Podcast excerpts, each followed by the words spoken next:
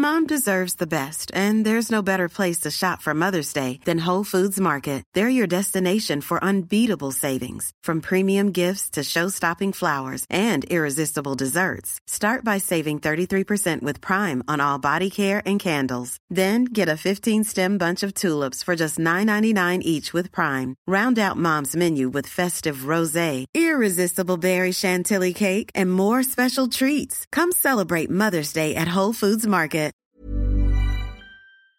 Welcome back to the Lanterne Rouge Cycling Podcast with Benji Naesen. The last stage recap of this year's Tour de France. I'm pretty excited. I mean, the last oh, 10 stages has been a little bit muted, but today I really enjoyed it. Even though some people don't like the procession, I love the last half an hour of this. Uh, it's the traditional stage. Whatever it is, 100 Ks, doesn't matter. They do like the first two hours at 17 Ks an hour. It's all about the last 40 Ks or an eight lap circuit of uh, around the Louvre and Champs Elysees. Say the finish is about 300 meters or uh, a few hundred meters longer than normal out of the last chicane right hander. So you, you, can move up some spots out of that right hander. You don't need to be third or fourth wheel necessarily. Uh, favorites of the stage were obviously Cavendish, Wout van Aert, Philipsen, and a big drop off from there. Hope, we are hoping Greipel could get a good uh, result. I just want to give, before we get into it, a big shout out to Le Col, our show partner at the, at the start they've supported us. And Benji reminded me, you know, we only started this podcast less than a year ago. And uh, before it's, it's, grown amazingly, thanks to all your support as well. But uh, before yeah. it before it had grown, uh, Le got on board. Uh, they enjoyed what we were doing, our technical analysis, and they have a technical focus on performance cycling apparel as well. So if you want to use our discount code LRTDF20 during the last few days of this Tour de France or the next day or so, can get in now and use that for 20% off all already discounted items. Uh, so thanks to Le Col for supporting the podcast. But Benji, I think you watched some of the ceremonials allegedly. Um, is there anything really well, note that happened? I think I watched about 20 seconds of the initial like 80 kilometers, but I did watch interesting things because every time I was watching, I noticed something that I probably just coincidentally saw a fun moment. I thought in the initial parts, you always have that champagne moment where they go to the front with the entire team of UAE. They had special shirts on today. I I like them to be honest. It's kind of different. Kind of looks like, like they're the sky uh, ones, right? Yeah, like, exactly. Yeah. With a yellow uh, yellow yeah. line in the middle, kind of reminded me of their NCs that are horrendous. But anyway, to be honest, the initial like champagne part is always pretty boring to me. I feel like that's for after the race, but that's a personal take. But um, the action pretty much started when uh, they went to the front with three riders, uh, the Slovenians, Mohoric, Mezgec, and Pogacar. Well, action. And they pulled out, Mohoric pulled out the race number of Roglic out of his back pocket. And that was honestly really surprising. And half of Twitter was like saying, oh, this is this is odd. half of Twitter was like, this is this is so cute. And I'd like to know your respected opinion of it. I mean, it's kind of like, did Roglic die? like, why are they doing an in memoriam thing? I know I, they didn't mean it in that way, and I mean, yeah, maybe he liked it. It's nice, I guess. Maybe uh, are the Slovenian riders all friends? A lot of media assume they're all friends.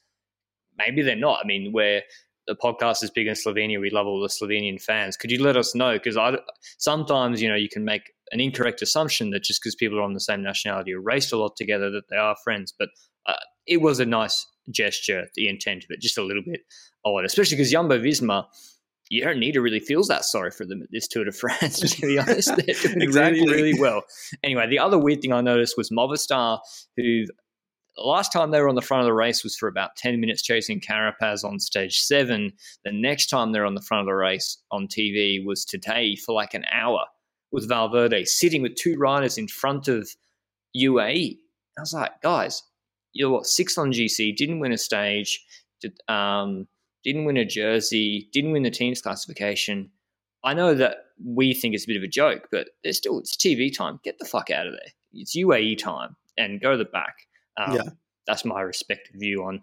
I think they were just trying to be cheeky and take up camera time. But anyway, uh, onto the actual circuit. I wait, think, wait, wait, Oh, wait, there's wait. other stuff in the there ceremony. big action. I, I don't know if it was already on the circuit or just beforehand, but there was this moment where Gilbert was doing something and moving to the front. I'm not sure whether it was in his attack when the circuit started or just beforehand.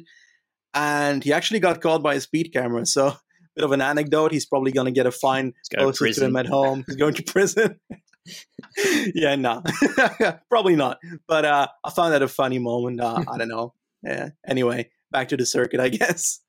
so my feelings for today were um, that you can put the Deceuninck to beat the Deceuninck train, and maybe this doesn't apply to Jumbo Visma because they don't have the riders. You need to put them under a little bit of pressure uh, beforehand to make Alaphilippe, Asgreen, and Ballerini chase beforehand so that they don't have five guys stacked up with 1500 to go, which at that point you're done.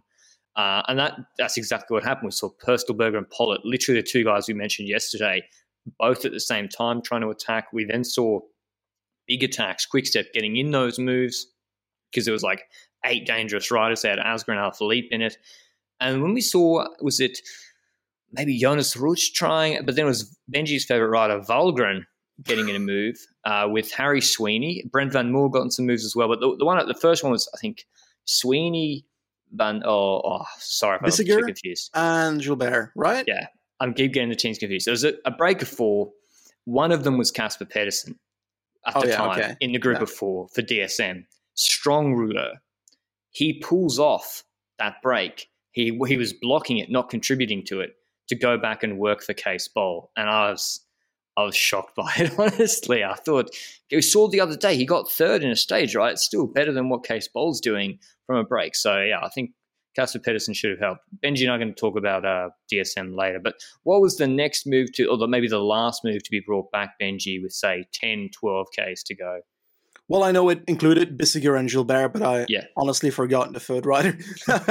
but uh, they actually held on for quite a bit, and it's been like that for quite a while now. That those three riders or those four riders that get away at that point are like pushing really hard to try and survive, and it's like 20 seconds the entire yeah, Champs Elysees yeah. portion. And well, I feel like Deceuninck was already spending energy in the last 10 kilometers trying to close that down. I don't know which was the first, but I think Devenyns was trying to control it. They had the Declercq pace as well during the entire Champs Elysees section, setting up tempo behind those riders. So they clearly were looking for a sprint or perhaps a sneaky bit of an attack as well in the last portion with Asgreen, if that suited at that point. But in all honesty, Mate, we're not the DS.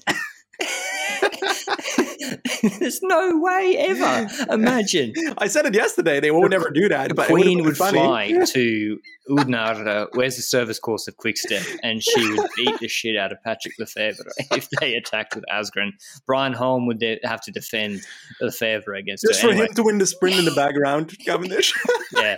Again, I'm, I'm I'm tired after the end of this tour, as you can tell. Um, so what I did notice though was the quick step train was a little bit jumbled. Alaphilippe had to take over with quite a, like four or five Ks to go. He was then done early. Ballerini, I think, might have had a mechanical as well. Cavendish had been sitting deep for a lot of the time. Six Ks to go, totally normal. Moves up, and then they got sort of four guys left with three Ks, four Ks to go. The problem was they were being helped by D, uh, not DSM, by Alpecin Phoenix doing a lead out, but then their guy pulls off. And now we're into like 2Ks, 1500 meters to go, maybe a little bit more, 2.5. And Quickstep don't take it up, which is a choice. And we've seen them do this in other stages, not just in the Tour de France, where they have the four guys, they want the fourth guy to start at 1600, 1500, and that's what they're going to do. And they're going to try and hold position until before then, rather than burn him at 3Ks to go. That's what they did at Scheldeprijs with Van Lerberghe, pulling at like 3Ks to go, and then they got cooked with Merckx on the front with 800 meters to go. But the problem, Benji, is literally every team decided to absolutely launch it and move up, right? Who was there? Exactly. I think one of the early attacks was Kwiatkowski with Thomas in the wheel. Yeah. That didn't really get a gap. Quickstep was quick to respond to something like that. But I think the biggest move was when Politt decided to move to the left side of the road with, I think, Pöstlberger on his wheel, the one you mentioned yesterday for a potential late attack. And Politt hammered it, yeah. straight up hammered it. And I saw half of the team of Deceuninck just moving back, moving back. The ones you just said, the ones that you're there that they're trying to keep for the last 1,600 meters. And you know then that Cavendish is not really in the first 10 riders anymore, first 15. Then he's like 20th position, 25th going into the last like kilometer yeah. and a half. So they're going to have to try and move past by the end. But it was EF that took control together with one rider from Cofidis, so I'm guessing for Cort Nielsen and also for Laporte, those two riders, and also the team of Matthews. Also, I'm, but I don't remember them actually taking the front. I think they were in the wheel of the EF rider that was pushing them towards that tunnel, and uh, that's when we saw on the left side of the road Deceuninck hopelessly trying to get Cavendish back to the front. Yeah, and they did listen. They did an okay job. This wasn't a completely like disaster where, like, sometimes in the Giro, Benji Ewan is like fiftieth wheel with 500 meters to go with three guys around him, and you're like, what's going on here? Um, but the difference was the Deceuninck guys are all spread out. We've got 1,100 meters to go, 1,200. We're about to enter the chicane. They've got one man on the front, and then there's an Intermarché rider for Van Poppel, uh, Mohoric for for Fred Wright, I think, or Colbrelli, who's not even there. And then there's another Deceuninck rider. Then there's well, then there's Teunissen in front of Van Aert, lovely positioned fifth and sixth wheel. And then I think there's Mørkøv in front of Cavendish on the right hand side of it. So that's actually not a disaster, Benji. Think about UAE, where it was just Mørkøv and Bennett, right? Sometimes, and Mørkøv would just come up in the last 300. Paris Nice, I think one of the stages he did something similar. So that's not a disaster. The problem was, I think Wout and Teunissen had the better line on the left hand side. They were on, uh, on the right, and then they move into the chicane where you want to go you turn to the left and then turn right. And Cav got squeezed a bit back, and then he was entering that chicane sixth wheel. Again, not a disaster, but he's now he's in front of Mørkøv. So I I'm struggling to see because the the way the camera shot it where how he slides in front of Mørkøv. Maybe that was just the plan at that point where they made a decision. Hey, this is not going ideally, but I'll put you on my wheel, fifth wheel going into, you know, 500, 600 meters to go. That, that's fine. And that's what happened. So going to that right hander, Intermarché rider leading out for, the, and then there's, I don't even know who the quick step guy was, but it's basically then Teunissen, Van Aert, uh, Cavendish, and then on the right is the Rickaert and Philipsen sort of doing their own thing, eating a lot of wind. And uh, when you saw that position, Benji, like how is that different, that setup to a lot of the sprints we've seen so far? Well, the big difference is that Cavendish is now behind other sprinters, behind Wout van Aert, and in the past every single sprint we've had so far, he was basically in front of these sprinters due to the help of their team. And I think the only sprint that that doesn't apply to is the first one he won, yes. where he was, I think, in the wheel of Bouhanni or or Philipsen. Philipsen. Philipsen, sorry, yes, Bouhanni was in third wheel after Cavendish going into that final bend, and then he was able to go past Philipsen, but Van Aert is not Philipsen. We've seen already that Van Aert, when he launches early, he's very strong and he launched relatively at a decent length from the finish line to not really allow Cavendish to like just straight up go past him there. And it did help him. And I think that from that point onwards, we just had a uh, a sprint between the lions. We had Wout van Aert trying to open it early, Cavendish in second wheel, and Philipsen also trying to go for it. Yeah, and Mike Teunissen did a magnificent job for Aert today. I mean, he launched from like 450, 500 and dropped, he left that signature, you know, just left enough space on his left hand side for Aert to fit through. And the whole time, the minute I saw, I was like, Wout, keep the door shut, which is, you think, keep the door shut, Lantern, why are you advocating for dirty sprinters tactics? No, no, no. Aert's on the barrier or sprinting, launching a sprint on the barrier and then you've basically got Teunissen, if he keeps sprinting, which you often see Mørkøv do, blocking his right. Cavendish on his wheel to the left hand side. He's boxed in with Philipsen on his right, Wild in front of him, and then the barrier to his left. So Wild just needs to keep sprinting in a straight line, which he does with the not much space to the barriers. Philipsen has to come around the right hand side of Teunissen, and he came pretty quickly, and it might have affected his sprint a lot, Philipsen, uh, and then comes back, and he's the big difference that boxes in Cavendish as well. And just it, this reminded me of Tirreno Stage One a lot, Benji. When Wout opens early from the front, even with people behind him, yep. he's he's he's super fast, and he beat you in there. It reminded me of his sprint, one of his sprint wins last year, and just an incredible win from Wout. He timed his bike throw terribly, and um, yeah, it was, it was just a fantastic win from him after winning the TT yesterday, after winning the Ventoux stage what's that now, Benji? Four wins for Jumbo Visma at the Tour and second on GC. But how impressed were you? Like, is this what you've been asking Van Aert to do all tour? I guess. Well, it depends on the sprint stage. We wanted him to go for uh, these kind of sprints to take their opportunity. When it comes to the initial mountain stage, we were a bit like, oh, we need some support for Vingegaard as well, and at least some rider needs to stay behind. Uh, they eventually got away with a Ventoux victory while having a rider or two behind for Vingegaard. That was perfect. Then the next mountain stage was a bit, mm, oh, they don't have a, they, they have all riders in the breakaway, and that was a bit dangerous, but it's a risky move that paid off gloriously. So perfect move there. Kuss eventually ends up winning that stage. And I think that they played their cards pretty damn well with the cards they were given. The first week was devastating for them, and Tony Martin hit the ground about 70 times. Yeah. So that's really unfortunate. And like, ironically, this Tour de France has a better outcome than last year's for them. And it's then cra- they had it crazy. they had one lead out, man. They had one guy to do the lead out, and he's fourth wheel in the right hander on Champs Elysees. Yeah. And this is why it's just a it's a different stage to a normal road stage. And yeah, perfect from. Wout van couldn't stop thanking him in the interview afterwards. And um, I think Wout said in the interview, oh, it's almost a shame I've won because I got a flight to Tokyo and I'm going to have to do interviews for six hours now afterwards. That's what he said to the English press. Um, but yeah, let me just do the final stage results just quickly. I know we're always terrible at that housekeeping. Belgian 1 2, duo boxing in Cavendish, Van Aert, then Philipsen. Cavendish, Mezgec was leading out Matthews, but Matthews couldn't get out of his wheel. Mezgec came fourth. Greipel fifth. That's actually quite nice for Greipel. Um, yeah. Fifth is a good result. Van Poppel sixth also, then Matthews Aranburu, Cyril Barthe, Walscheid tenth.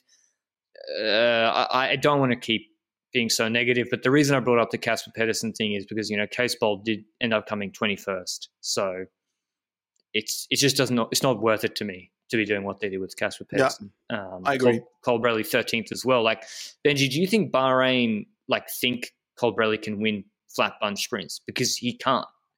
Yeah, it's it's like it's pretty obvious to us as well. Like at this point, he's a better climber than a sprinter, and that's harsh to say, but it's true. He's Diego Ulissi, but better. Uh, yeah, I think that yeah, that's actually a good point maybe a little bit less weird, good on the steep stuff. A weird comparison, but it kind of makes sense. he's, like, he's the ultimate climby sprinty boy right now, if you don't count Van Aert, because Van Aert's more than a climby sprinty boy. he's pretty good. All right, we're going to do obviously the Tour de France proper recap tomorrow, and that might be out either tomorrow or Tuesday, depending on how organised I am. And so we'll do all the GC, the jerseys, and all of that sort of stuff then. Uh, but I think, yeah, anything else to take away from this stage, Benji? Anything you've seen on Twitter, anyone announce any snap retirements, um, maybe on a more super combativity. Yeah, uh, deserves it. Like Deserve. it was apparently between him and Wout van Aert, and I feel like Franck Bonnamour has been in lots of breakaways. He yeah. did very well. He kind of comes in unexpected because I didn't see it coming that he was so good. Like quite genuinely, I thought he was a French rider on B&B hotels, and that's all I knew from him. And now I know that he can climb decently. He's got a decent flat base because he attacked again today together with Gauthier. That yeah. shows the combativity of that rider. And he went on the podium today with super combativity, and I'm happy about it because, well, you could say, I think that part of it is also that Wout van Aert won so much next to it that they're like, let's give this to the guy yeah, that actually didn't so. end up with anything. Because Wout van Aert obviously deserves it too, but I think Bonnamour deserves it more because he didn't get the outcomes he hoped, but was always combative to try and get it, and that's what I uh, enjoy from it a lot. But all in all, it's awesome to see another Belgian win on the Champs Elysees, um, and I do want to kind of remind you all that we are very thankful of your support during this Tour de France. This is the final stage, but we're going to recap another thank you for for the recap podcast. But I already wanted to say thank you a lot because this was a another journey, our second Tour de France at LRCP. Yeah, no. Second Tour de France, first Olympics coming up. We'll obviously have an Olympics preview dropping on Wednesday, and then recaps of the men and women's races separately. And the ITT will be one podcast. I believe I sort of organised all that today. We've got Classic of San Sebastian coming up quickly, then straight into the Vuelta.